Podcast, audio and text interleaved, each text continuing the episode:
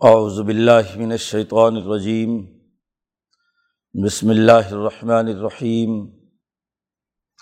افمن شرح اللہ صدرہ للاسلام، فہو علی نور من ربہ۔ فویل للقاسیۃ قلوبہم من ذکر اللہ۔ اولئک فی ضلال مبین۔ اللہ نزل احسن الحدیث کتاب متشابہم مسانی تقشعر منہ جلود الذین یکشون ربہم ثم تلین جلودہم وقلوبہم الی ذکر اللہ ذالک حد اللہ یہدی بہ من یشاء ومن یضلل اللہ فما له من ہاد افمن یتقی بوجہ ہی سو العذاب یوم القیامہ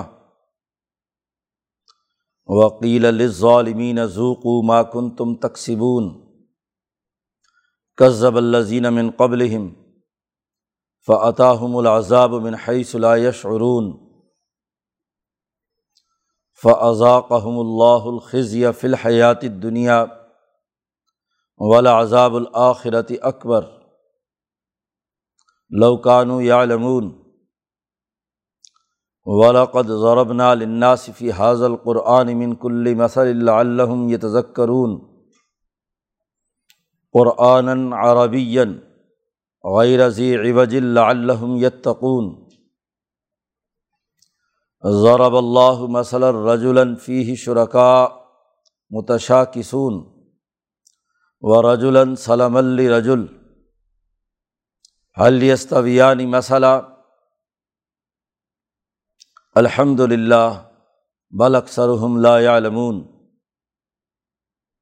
ان کا میتوں و انہم میتون ثم انکم یوم القیامت عند ربکم تختصمون صدق اللہ العظیم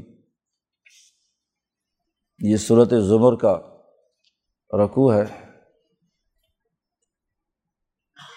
جیسا کہ شروع میں عرض کیا گیا تھا کہ یہ صورت دین خالص کے غلبے کا اعلان کر رہی ہے کہ اللہ کے لیے اس کا دین، اس کا نظام خالص طور پر غالب ہو، اس میں کسی قسم کی ملاوٹ اور مکسنگ پیش نظر نہ ہو۔ تو مخلصین الدین اخلاص کے ساتھ جو کیفیات انسان پر طاری ہوتی ہیں، انہیں یہاں قرآن حکیم بیان کر رہا ہے۔ اس حوالے سے زمرۃ المطقین یا زمرۃ الخاصرین والمنافقین والکافرین، ان کا تذکرہ یہاں چل رہا ہے۔ متقین جو اللہ سے ڈر کر عدل و انصاف قائم کرنے والے ہیں ان متقین کی دو اقسام ہیں۔ پہلی قسم کا تذکرہ پیچھے قرآن حکیم نے بیان کیا ہے کہ وہ لوگ جو تاوت سے اجتناب برتتے ہیں اور اللہ کی طرف رجوع کرتے ہیں۔ ولزی نج تنب الطاوت بدوحا و اناب اللہ یہ دو بنیادی امور ان متقین کے بیان کیے ہیں۔ جن کو اللہ نے مخاطب کر کے کہا تھا، یا عباد الدین آمن التقو ربکم۔ اے ایمان والو، تم اللہ سے ڈرو۔ مولانا سندھی فرماتے ہیں، ایک بہت ہی اعلیٰ درجے کا طبقہ ہوتا ہے، متقین میں جنہیں اسابقون البلون کہا گیا ہے۔ صورت واقعہ میں بھی وہاں تین درجے بیان کیے گئے ہیں۔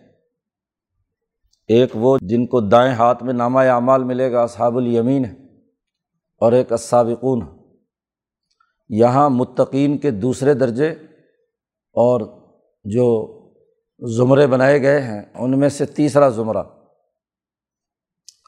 جو اعلیٰ درجے کے امبیا علیہم السلام مجدین اولیاء اللہ، جن کا سینہ اللہ نے کھول کر دین کا کامل اور مکمل فہم عطا کر دیا۔ ایک تو صرف اس درجے کے ہیں کہ داغود سے اجتناب اور انابت اللہ اللہ کی طرف رجوع ان کا وطیرہ ہے۔ ایمان کی یہ قسم ہے اور ایک اعلیٰ ترین قسم ہے کہ جنہیں اپنے پروگرام کا مکمل شرح صدر ہو گیا۔ قرآن حکیم نے ان کا زمرہ ثالثہ کا تذکرہ یہاں اس رقوع میں کیا ہے۔ کہ جو اسابقون ہیں، سب سے سبقت لے جانے والے ہیں، وہ وہ لوگ ہیں جن کا سینہ اللہ نے اسلام کے لیے کھول دیا ہے۔ امام شاہ ولی اللہ دہلوی رحمۃ اللہ علیہ نے آیات و احادیث کی روشنی میں ایسے لوگوں کے ایمان کا تذکرہ کیا ہے کہ وہ جن پر سکینت، اطمینان اور اپنے ہر ہر فیصلے اور اقدام پر انہیں مکمل اللہ کی طرف سے شرح صدر نصیب ہوتا ہے۔ اس لیے یہاں قرآن حکیم نے ان کی کیفیات بیان کی ہیں کہ تاوت سے اجتناب اور انابت اللہ کے ساتھ ساتھ ان کے دل میں اسلام کا مکمل پروگرام، اس کی تمام تر تعلیمات پر انہیں شرح صدر حاصل ہوتا ہے۔ شرح صدر کی تعریف بھی حضرت سندھی رحمۃ اللہ علیہ نے یہ بیان فرمائی ہے کہ انسان کا سینہ ایسے کھل جائے کہ وہ بات کی تہ تک پہنچ کر اس کی حکمت اور حکمت سے پیدا ہونے والا جو حکم اس تک رسائی حاصل کر لے اور وہ صرف ایک آدھ کام میں نہیں بلکہ مکمل طور پر مستقبل میں جو اس نے اقدامات کرنے ہیں اس کا پورا پروگرام اور اس کی پوری پلاننگ اس کے ذہن میں ہو جائے کہ میں نے ایسے ایسے ایسے ایسے یہ یہ اقدامات کرنے جب بھی کسی آدمی کو کوئی ٹاسک سونپا جاتا ہے، تو پھر وہ اس کے لیے تمام ممکنہ حل، دستیاب وسائل اور ان تمام امور جن کے ذریعے سے کام لیا جا سکتا ہے، ان کا تعین کرتا ہے، ایک پلاننگ کرتا ہے۔ اصل چیز پلاننگ ہے۔ آپ نے اپنے پروگرام کے تمام مرحلے اور اس کی منصوبہ بندی پہلے کر لی اور اس کے وسائل اور تمام چیزوں کو جو معروضی طور پر موجود ہیں ان کا ادراک کر لیا۔ تو حضرت سندھی فرماتے ہیں کہ یہ آدھی کامیابی ہے۔ اب اس پر کے مطابق عمل درآمد کرنا ہے۔ اس کے مطابق اس ڈاکومنٹ جو آپ نے تیار کیا ہے سوچ سمجھ کر اس کے مطابق عملی اقدامات اٹھانے ہیں۔ تو یہ جو سوچ سمجھ کر پہلے مکمل تمام تر اقدامات کا آپ نے جائزہ لے کر ایک عزم مصمم کر لیا کہ یہ ہدف حاصل کرنا ہے اور اس اس ذریعے سے اور ایسے ایسے حاصل کرنا ہے۔ اس کو فرماتے ہیں مولانا سندھی کی یہ شرح صدر ہے اور اس کی تمام کڑیاں بھی ایک دوسرے کے ساتھ جڑی ہوئی ہوں۔ حکمت اور حکم اس کو گہرائی میں جا کر سمجھنا۔ اسی کو کہا افامن شرح اللہ صدر اسلامی کیا وہ آدمی کہ اللہ نے اس کا سینہ اسلام کے لیے کھول دیا؟ اسلام کو بطور نظام کے دین خالص کے۔ کہ اس کو غالب کرنا ہے۔ غلبے کے لیے وہ پرعزم مستحکم اقدامات اور جد وجہد کا راستہ اس نے طے کر لیا، مکمل طور پر اپنے سامنے پیش نظر رکھ لیا کہ یہ اقدام مجھے ہر حال میں کرنا ہے۔ اس دین خالص کے مقابلے میں جتنے دین ناخالص ہیں، جن میں ملاوٹ اور مکسنگ ہے، جو ناقص اور ادھورے ہیں، اس نے یہ عزم و مسمم کر لیا کہ یہ تمام ادیان باطلا کو میں نے مٹانا ہے اور دین خالص کو مجھے غالب کرنا ہے۔ اور دین بھی صرف اور صرف اور صرف اللہ کے لیے۔ تو کیا وہ آدمی کہ اللہ نے اس کا سینہ دین اسلام کے مکمل پروگرام، اس کے اثرات و نتائج اور اللہ کی طرف سے دنیا میں غالب کرنے کی جو حکمت عملی ہے، اس پر اس کا سینہ کھل گیا۔ اور اس کے نتیجے میں فہو اعلیٰ نور مر ربی ہی وہ اپنے رب کی طرف سے ایک نور پر قائم ہو گیا۔ وہ جم گیا اس نورانی تجلیات کے، تجلیات الہی کے نظام کے ساتھ۔ اس کے سامنے گویا کہ تمام چیزیں جو غیب کی بھی ہیں، وہ کل مشاہدہ آ گئیں۔ جیسا کہ امام شاہ ولی اللہ دہلوی نے حکمران کی جو سب سے بڑی خصوصیت بیان کی ہے، وہ یہ کہ مستقبل کے تمام امور اس کے سامنے ایسے ہوں جیسے کل مشاہدہ۔ وہ دیکھ رہا ہے کہ یہ یہ اعمال ہو رہے ہیں تو یہ یہ نتائج ضرور نکلیں گے۔ گو ایک بے وقوف اور احمق آدمی اس کو غیب کا امر کہے کہ جی اس کو غیب کا علم ہے، لیکن اس کے سامنے تمام تر جو کچھ اقدامات ہو رہے ہیں، ان کے نتائج بالکل ایسے ہیں جیسے آنکھوں کے سامنے ہو رہا ہو۔ تو فرماتے ہیں مولانا سندھی کہ جس کا حضیرت القدس کے ساتھ ربط پیدا ہو گیا، دین خالص اس کے بغیر نہیں ہو سکتا۔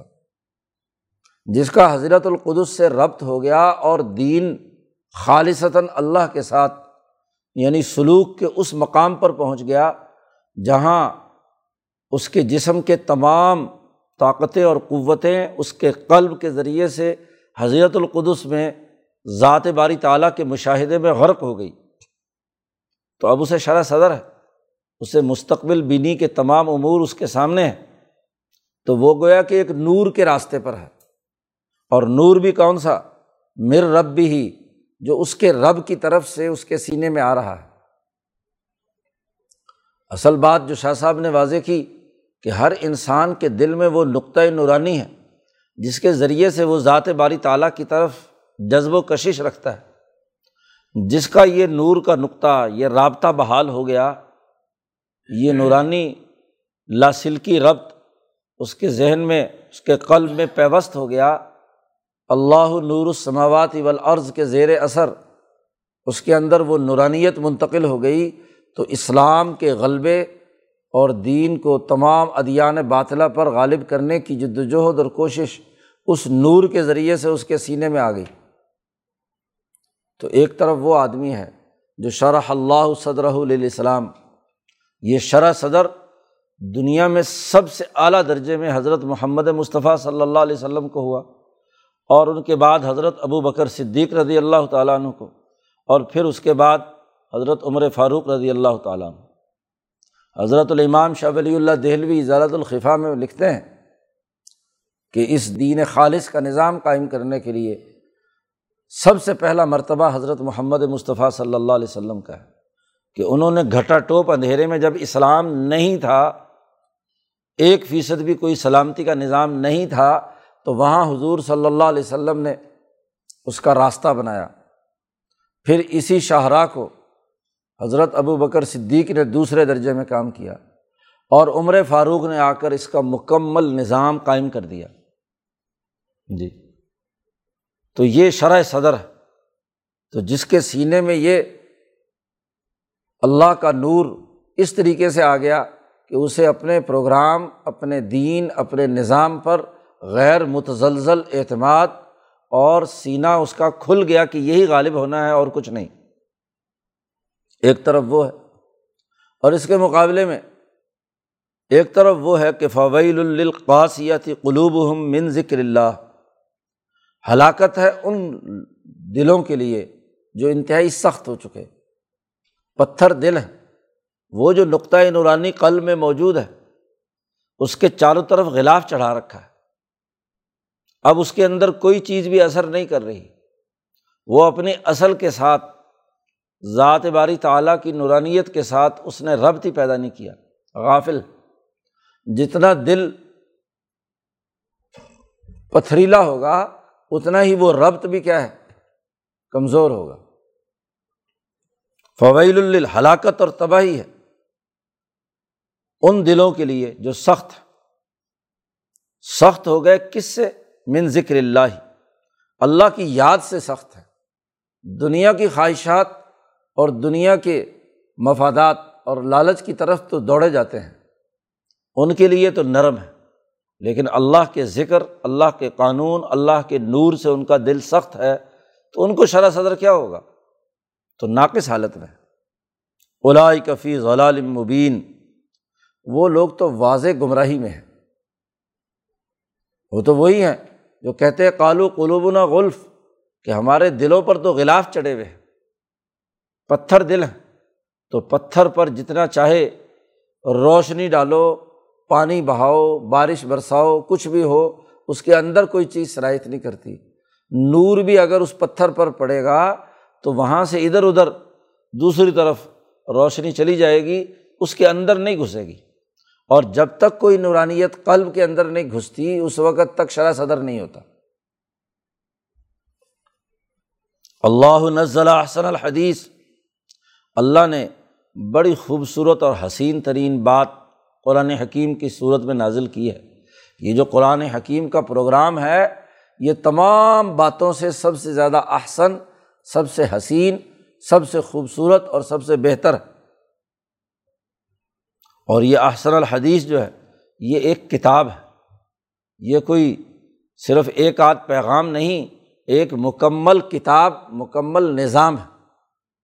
اور اس کتاب کے دو خصوصیات ہیں۔ متشاب ہم مسانی۔ اس کی آیات ایک دوسرے سے ملتی جلتی بھی ہیں متشاب ہم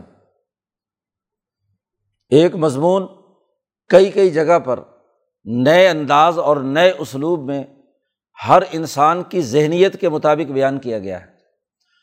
بات ایک ہی ہے، لیکن لوگ جو سننے والے ہوتے ہیں، ان کی ذہنیتیں مختلف ہوتی ہیں۔ حضرت سندھی فرماتے ہیں کہ کوئی کاشتکاری کی ذہنیت رکھتا ہے تو اس کو بات کاشتکاروں کے انداز میں سمجھائی کہ وہ کھیتیوں کو دیکھے کیسے پانی لگ رہا ہے، کیسے اس سے فصلیں اگ رہی ہیں، کیسے وہ تیار ہوتی ہے اور پھر کیسے کٹ کر دوبارہ چورا ہو جاتی ہے۔ جو تاجر ہے اس کو تاجرانہ ذہنیت کے مطابق بات سمجھائی۔ جو علمی اور فلسفیانہ سوچ رکھتا ہے اس کو اس کے مطابق بات سمجھائی۔ جو سیاسی ذوق رکھتا ہے اس کو اس کے تناظر میں بات سمجھائی۔ تو یہ جو بار بار ایک واقعے کو یا ایک بات کو دہرایا گیا ہے، وہ یہ نہیں کہ من و ان ہو۔ بیانیہ تو ایک ہی ہے، ایک دوسرے سے مشابے ہیں، لیکن ہر ایک ذہنیت کو سامنے رکھ کر اس کو بات اسی تناظر میں سمجھائی ہے۔ یہودیوں کو ان کے سوالات کے تناظر میں، عیسائیوں کو ان کی ذہنیت اور ان کے پس پردہ جو ہاں جی سوالات یا افکار تھے ان کے تناظر میں جو مجوسی اور مشرق ہے ان کو اسی تناظر میں۔ تو دنیا میں جتنے مزاج کے لوگ ہیں، اتنے مزاج کے مطابق اس کتاب نے بات ایک دوسرے سے متشابہ بات بیان کر کے دوبار بار دہرائی تاکہ نظریہ پختہ ہو جائے، دین خالص ان کے دلوں میں جاگزی ہو جائے۔ یہ بھی اللہ کا نور ہے، نور میں رب ہی اور جب یہ کتاب اس طریقے سے تمام ذہنیتوں کو سمجھنے والے لوگوں کے دلوں میں منتقل ہو جاتی ہے، تو یہی شرح صدر پیدا کرتی ہے۔ شرح صدر پیدا کرنے کا ذریعہ یہی ہے۔ اس لیے جس کو یہ شرح صدر ہو گیا، تو اس کے سامنے جس ذہنیت کا آدمی آئے گا، جس طرح کا مدعو ہوگا، جس طرح کی اس سے اس سوالات ہوں گے، اس کے مطابق وہ اپنے پروگرام کو سمجھا سکتا ہے۔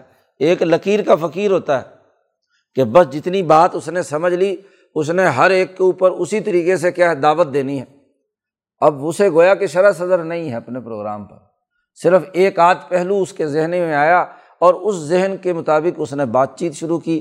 اب ضروری نہیں کہ مخاطب اسی ذہنیت کا حامل ہو جسے آپ سمجھا سکیں بات۔ تو صحیح جو تربیت دینے والا ہے، مربی ہے اور دائی ہے، وہ جب تک شرح صدر نہ ہو، اس وقت تک ہر ذہنیت کے مطابق بات نہیں سمجھا سکتا۔ جبکہ ضرورت اس بات کی ہوتی ہے۔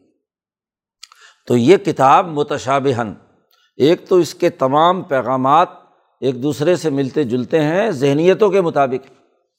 پھر دوسری خصوصیت بیان کی اس کتاب کی کہ یہ مسانی ہے کہ اس میں باتیں دہرائی گئی ہیں اور اس دہرانے کی حقیقت بھی حضرت سندھی نے واضح کی کہ مسانی کا مطلب عام طور پر جی جو بیان کیا جاتا ہے وہ قرآن حکیم کے بار بار پڑھنے یا تلاوت کرنے کے تناظر میں ہوتا ہے۔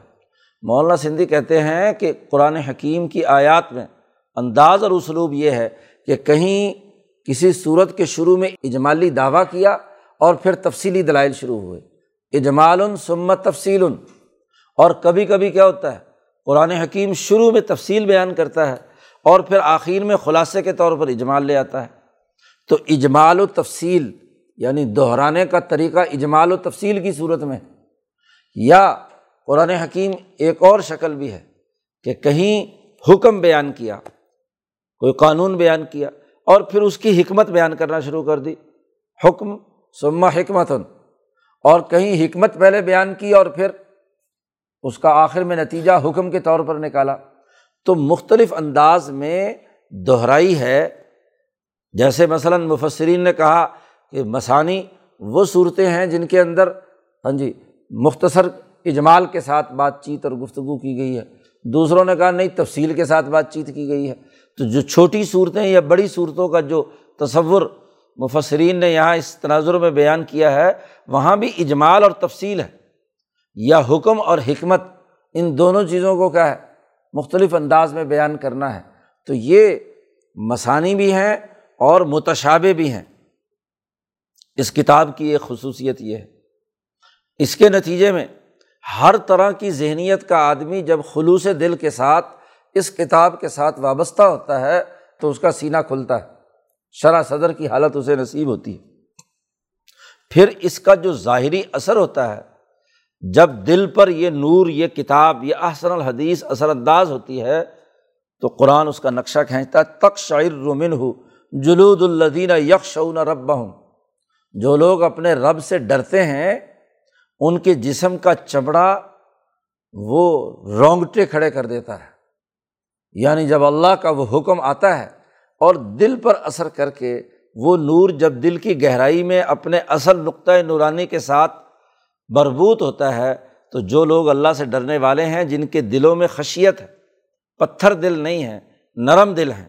تو ان نرم دلوں کے اندر جب یہ نور داخل ہوتا ہے تو ان کے جسم پر لرزہ تاری ہوتا ہے، رونگٹے کھڑے ہو جاتے ہیں، دل کا اثر ان کی جلد پر ظاہر ہوتا ہے۔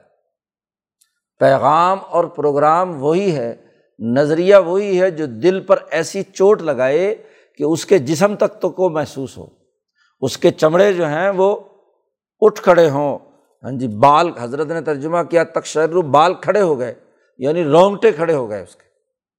اور پہلا مرحلہ، جب کسی اللہ کی نور اور تجلی کا قلب کے اندر داخل ہونا ہوتا ہے، اس کے نتیجے میں رونگٹے کھڑے ہوتے ہیں۔ اور کچھ وقفے کے بعد جب وہ رچ بس جاتا ہے دل میں، تو سبمت تلین و جلود ہم پھر جلدیں نرم پڑ جاتی ہیں۔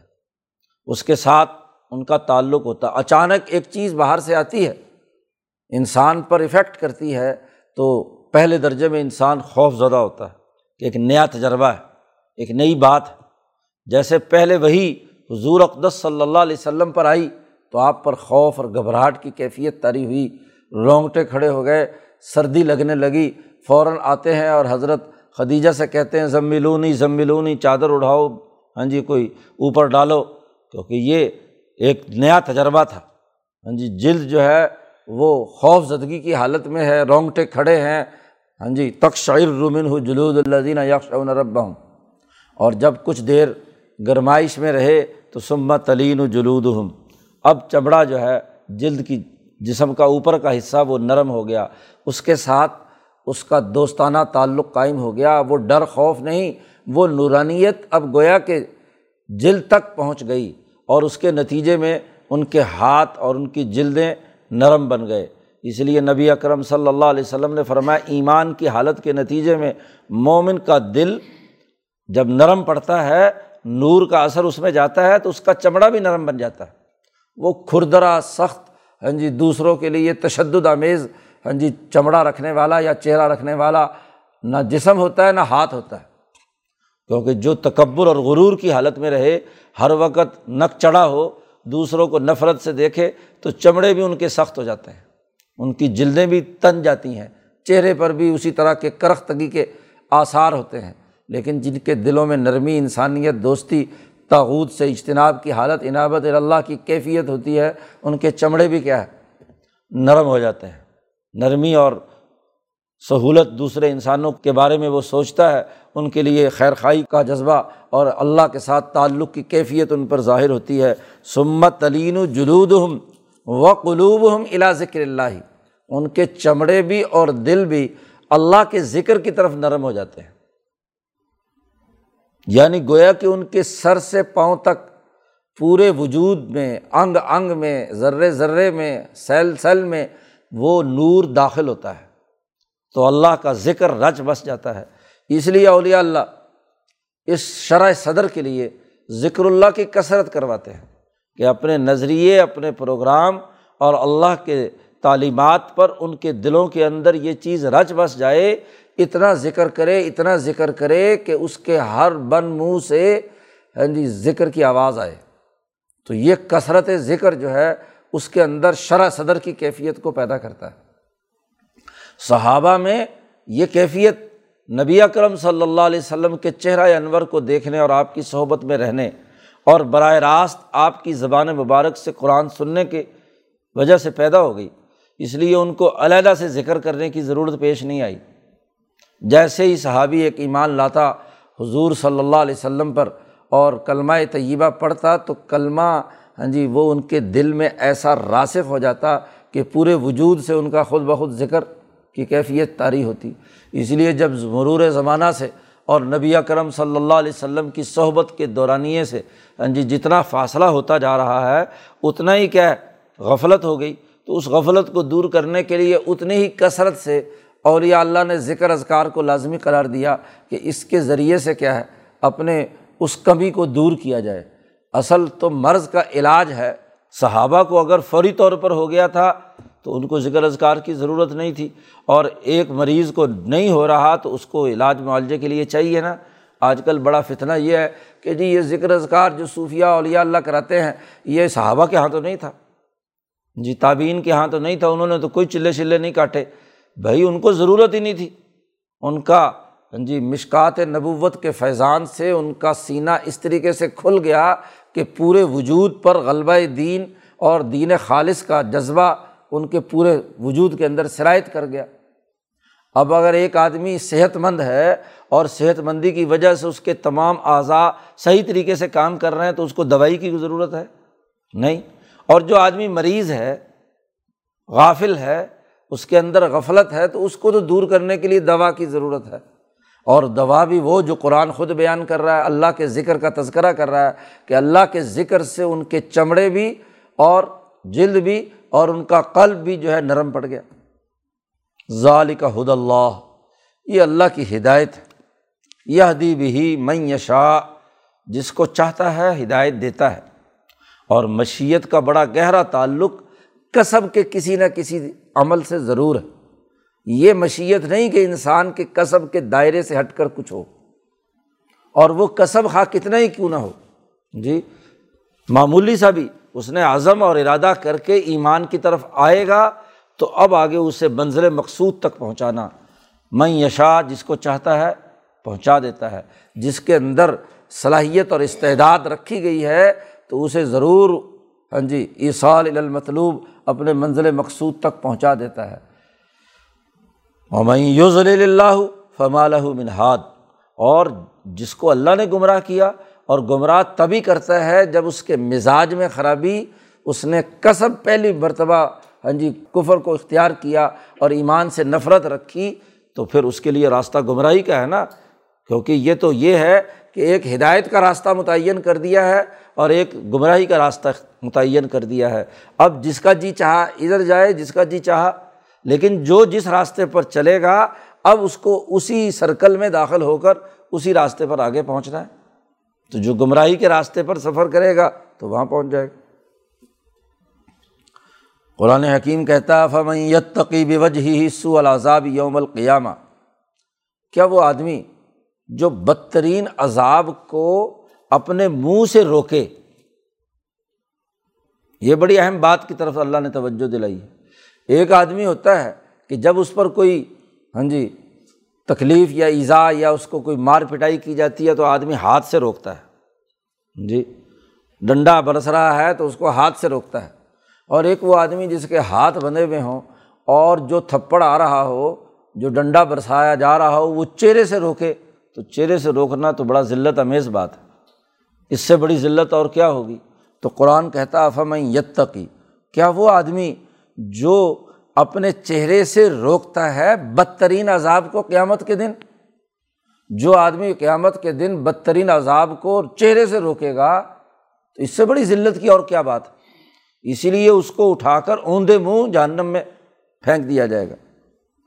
وکیل الظالمین اور ان ظالموں سے کہا جائے گا ذوقو ماں کن تم تقسیبون جو تم کسب کر کے آئے ہو، کما کر آئے ہو، جو تم نے اعمال کیے ہیں، اس کا عذاب چکھو۔ یہی آیت واضح کر رہی کہ پیچھے یہدی میشا اور یوز اللہ کا مطلب کیا ہے؟ کہ کسب جو ہے، وہ ضرور ابتدا ان اپنی آزاد مرضی سے ہدایت کا راستہ چنا یا گمراہی کا راستہ کسب کا اختیار کیا۔ لیکن جس سرکل میں آپ داخل ہو گئے، تو اب اگر ہدایت کے سرکل میں داخل ہوئے ہیں تو یہ دی میشا کہاں تک اس کی ہدایت اور منزل مقصود تک وہ پہنچے گا؟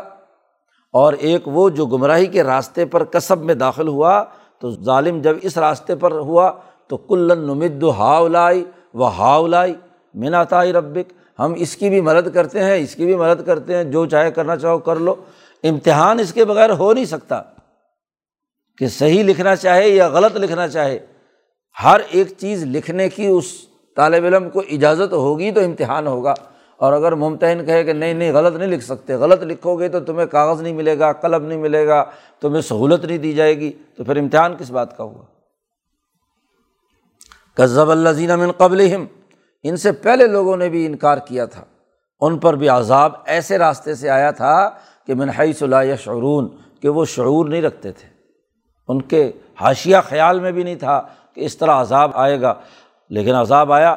آج یہ مکے والے بھی، یہ ظالم بھی اس وقت دراصل ایسے عذاب کے اندر داخل ہونے والے ہیں جو ان کے وہم و گمان میں بھی نہیں۔ بدر کے موقع پر ان کے وہم و گمان میں بھی یہ بات نہیں تھی کہ ہم شکست کھائیں گے۔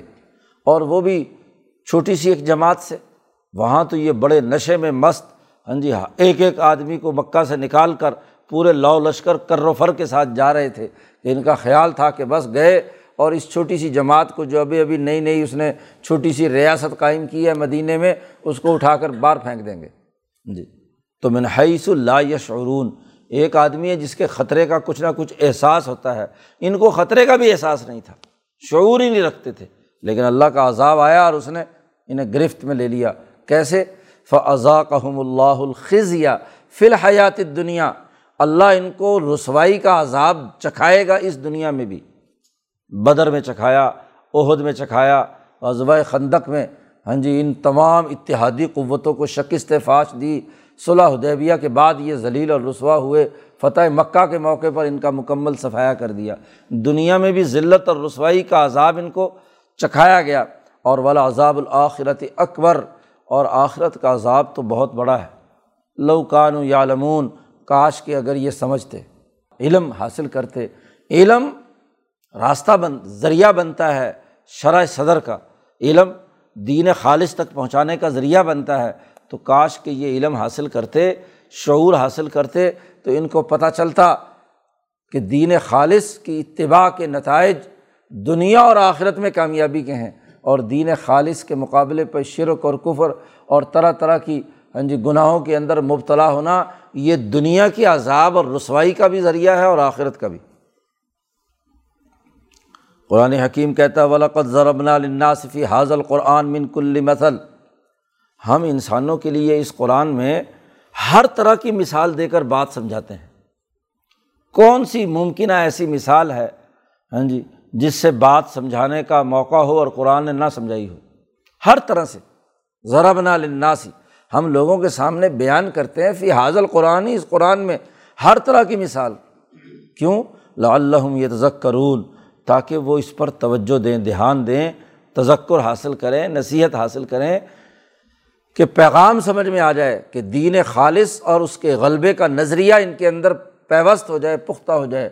تاوت سے اجتناب اور عنابت اللہ ان کے اندر پیدا ہو جائے، اس کو ہم بار بار دہراتے ہیں۔ کس قرآن میں ہم نے یہ باتیں بیان کی ہیں؟ قرآن کہتا قرآن عربی۔ ایسا قرآن جو عربی زبان میں ہے، یہی قرآن۔ جی۔ جس میں غیر ذی عوجن، اس میں کوئی کجی کی بات نہیں ہے۔ عربی زبان میں اس لیے کہ سب سے پہلے عرب اس کے اولین مخاطب تھے۔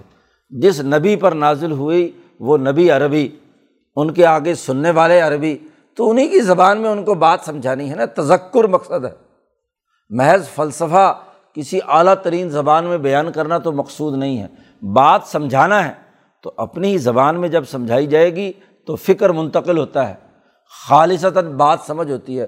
غیروں کی زبان میں یا کسی دوسری زبان میں کسی کو بات سمجھائی جائے تو کچھ سمجھ میں آئی، کچھ سمجھ میں نہیں آئی۔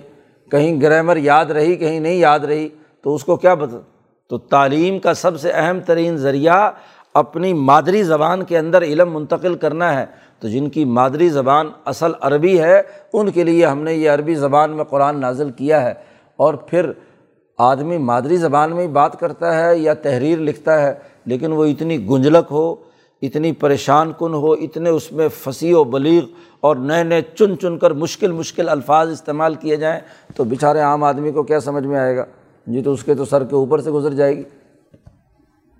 جیسے اردو ہی لکھتے ہیں، عرضی نویس جب لکھتے ہیں تو ایسے انداز میں لکھتے ہیں اور ایسے ایسے جملے لاتے ہیں کہ بیچارہ جو زمین خریدنے والا اس کو پتہ ہی نہیں چلتا کہ لکھا کیا ہے۔ جی تو یہ اس طرح کی زبان نہیں ہے۔ غیر ایسی عواجن اس میں کوئی کجی اور ہیر پھیر نہیں ہے۔ بالکل کھلی کھلی باتیں ہیں، دو ٹوک اور روشن۔ جو بھی سمجھنا چاہے اس کو کیا ہے؟ سمجھ سکتا ہے۔ لا الحم یتقون، تاکہ یہ متقی بنے۔ شروع میں کہا تھا، اے محمد صلی اللہ علیہ وسلم، میرے ان بندوں کو کہہ دیجیے کہ اتقو ربکم تقوا اختیار کرو۔ تو قرآن حکیم متقی بنانے کے لیے آیا ہے۔ تاکہ یہ متقی بنے۔ ان کے سامنے بڑی صاف، واضح زبان میں دو ٹوک پروگرام دین خالص کا ان کے سامنے واضح کیا جائے۔ جو انہیں کی زبان میں ہو، وہ ہم نے واضح کر دیا تاکہ متقی بنے۔ اب پیچھے ابھی کہا تھا کہ ہر طرح کی مثال دے کر ہم نے بات سمجھائی ہے۔ تو اب فوراً ایک بڑی اہم اور عمدہ مثال ان کے اپنے معاشرے کے تناظر میں بیان کی۔ اس زمانے میں غلامی ان کے اندر موجود تھی۔ تو غلاموں کی بہت ساری اقسام تھی ایک وہ کہ کسی کا غلام خالص ایک آدمی کا ہے، پورا کا پورا۔ اور وہاں مشترکہ غلام بھی ہوتے تھے۔ دو تین آدمی، چار آدمی مل کر ایک غلام خرید لیتے تھے۔ تو کوئی ٹائم مقرر تھا کہ اتنے وقت سے فلاں کا خدمت کرنی ہے، پھر فلاں کی کرنی ہے، فلاں پھر فلاں کی کرنی ہے۔ تو وہ بیچارہ خادم جو غلام تھا، وہ ہاں جی فٹ بال بنا رہتا تھا۔ ہاں جی ہر ایک اپنی اپنی مرضی کے مطابق اسے چلاتا تھا۔ تو قرآن حکیم نے اس کی مثال دی، ضرب اللہ مثلاً۔ اللہ ایک مثال بیان کرتا ہے رجولن ایک ایسے آدمی کی فی ہی متشا کی سون اس میں لوگ ملکیت میں شریک ہیں، لیکن ایسے شرکا ہیں جو متشا کی سونا ضدی ہیں ایک دوسرے کے ساتھ۔ ضد لڑا رکھی ہے۔ جی۔ ایک دوسرے کے خلاف ذہن میں ہاں جی لڑائی جھگڑا ہے۔ ایک وہ ہیں کہ جو شرکات ہوں لیکن آپس میں ان میں یہ گانگت ہو، انہوں نے ٹائمنگ وغیرہ طے کی ہوئی ہو کہ چلو جی اس وقت یہ کر لے گا، کوئی سختی کی بات نہ ہو۔ اور جو جن میں ایک دوسرے میں کھینچا تانی موجود ہو اور اس کا وہ بیچارہ ایک آدمی غلام ہو، تو وہ تو فٹ بال بنے گا، کوئی ادھر کھینچ رہا ہے، وہ ادھر کھینچ رہا ہے، وہ ادھر کھینچ رہا ہے، تو اسی لڑائی میں اس غلام کا تو حشر ہو جاتا ہے۔ ہاں جی۔ اور جب کسی معاشرے پر ہاں جی عوام غلام ہوں تو ان کا معاملہ بھی ایسا ہی ہوتا ہے۔ ہر ہر لیڈر اپنے اپنے ہاں جی مرغیوں کو اپنے اپنے دڑبے میں بند کرنے کے لیے کوئی ادھر کھینچ رہا ہو، کوئی ادھر کھینچ رہا ہوتا ہے۔ یا بسوں کے اڈوں میں بیچارے ہاں جی مسافر کی حالت ہوتی ہے کہ ایک طرف ایک ہاکر کھینچ رہا، دوسری طرف دوسرا ہاکر کھینچ رہا۔ تو فٹ بال بنا ہوا ہے نا۔ ایک تو یہ، اور وہ رجولن سلام علی رجول اور اگر ایک آدمی ہے، مرد ہے، وہ ایک ہی کا غلام ہے۔ ایک ہی کا غلام ہے۔ پورا کا پورا تو اب اسی کی خدمت کرنی ہے دن رات، اس کے علاوہ تو کوئی اور کام نہیں۔ ہے اب ایک بندہ جو صرف اور صرف اللہ تبارک و تعالیٰ کو جواب دہ ہے، اس پر ایمان لایا ہے۔ ایک خدا کا وہ غلام ہے، عبد ہے، بندہ ہے۔ تو اب اسے تو ہر وقت اسی کے پروگرام اور اس خدا کے تمام احکامات ایک دوسرے سے مربوط، کوئی ان میں تضاد نہیں۔ تمام چیزیں ایک دوسرے کے ساتھ۔ ہاں جی صحیح طریقے سے منظم ہے اور ترتیب ہے اس میں کہ پہلے یہ کام کرنا ہے، پھر یہ کرنا ہے، پھر یہ کرنا ہے۔ کاموں کے اندر کوئی تضاد نہیں۔ اس کو جو اہداف دیے گئے ہیں کام کرنے کے، ان میں کوئی آپس میں پریشانی کی بات نہیں۔ اتنا ہی وقت بھی مقرر کیا ہے۔ تو آپ دیکھیے کہ وہ آدمی محفوظ ہے۔ اور دوسری طرف دوسرا آدمی ہے جس نے لات بھی، منات بھی عزا بھی، فلاں بھی فلاں بھی بت بنا رکھے ہیں۔ ہاں جی وہ امریکہ کا بھی غلام ہے، برطانیہ کا بھی غلام ہے، روس اور فرانس کا بھی غلام ہے اور چین کا بھی غلام ہے۔ تو اب ایک کہتا ہے ادھر آؤ، دوسرا کہتا ہے ادھر آؤ، تیسرا کہتا ہے ادھر آؤ۔ آپس میں اس کی کھینچا تانی میں اس کا تیا پانچا کر دیتے ہیں۔ تو یہ جو رجولن ہاں جی شرکاؤ متشاکسون ہیں رجل، مرد، وہ تو بیچارہ اسی کے اندر مارا جاتا ہے۔ اس کی غلامی تو بدترین غلامی۔ جی۔ اور عام طور پر تو مفسرین یہی وضاحت اس مثال کے تناظر میں کرتے ہیں کہ ایک آدمی مکمل کسی کا ہے تو اس کو کوئی پریشانی نہیں ہے۔ حضرت شاہ صاحب نے ایک اور وضاحت بھی کی کہ یہ آدمی جو ایک ہی کا غلام ہے، تو وہ ایک کا غلام جب ہوتا ہے تو وہ اگر اس سے خدمت لیتا ہے تو اس کو تحفظ بھی فراہم کرتا ہے۔ اس کا احترام بھی کرتا ہے، اس کے ساتھ اکرام بھی کرتا ہے کہ یہ میری خدمت کر رہا ہے۔ ہاں جی تو اس کے ساتھ ساتھ اس کی تمام ضروریات کا لحاظ رکھا جائے، اس پر انعامات کی بارش کرتا ہے، اس کو اچھا لباس اچھا کھانا اچھا پینا، اگر اچھا آقا ہے تو وہ اپنے اس غلام کے ساتھ تمام اچھے کام کرتا ہے۔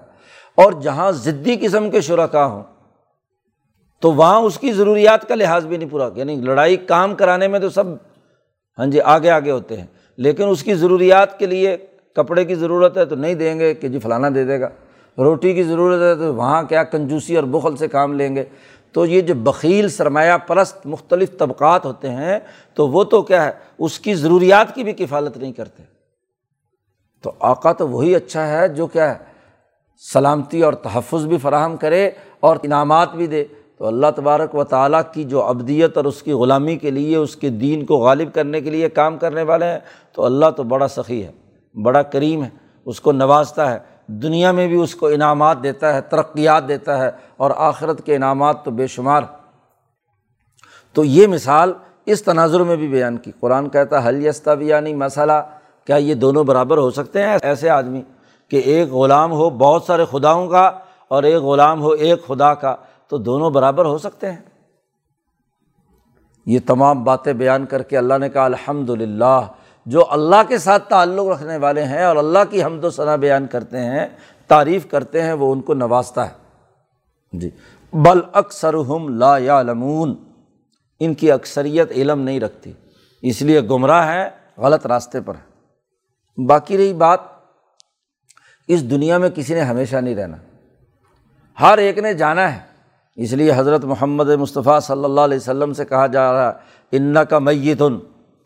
آپ نے بھی مرنا ہے۔ جی۔ اور وہ ان میتون یہ بھی مرنے والے ہیں۔ جی۔ انہوں نے بھی موت کا پیالہ پینا ہے اور دنیا سے جانا ہے۔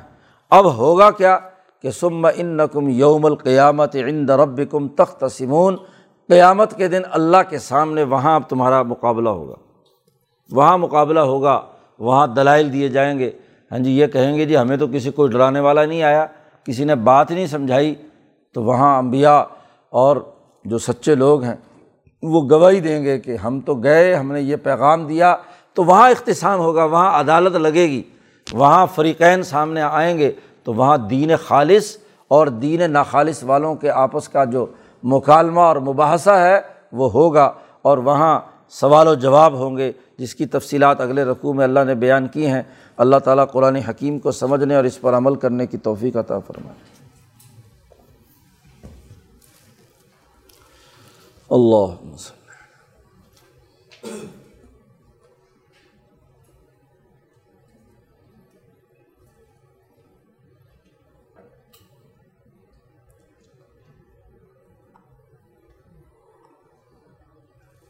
اجمعین۔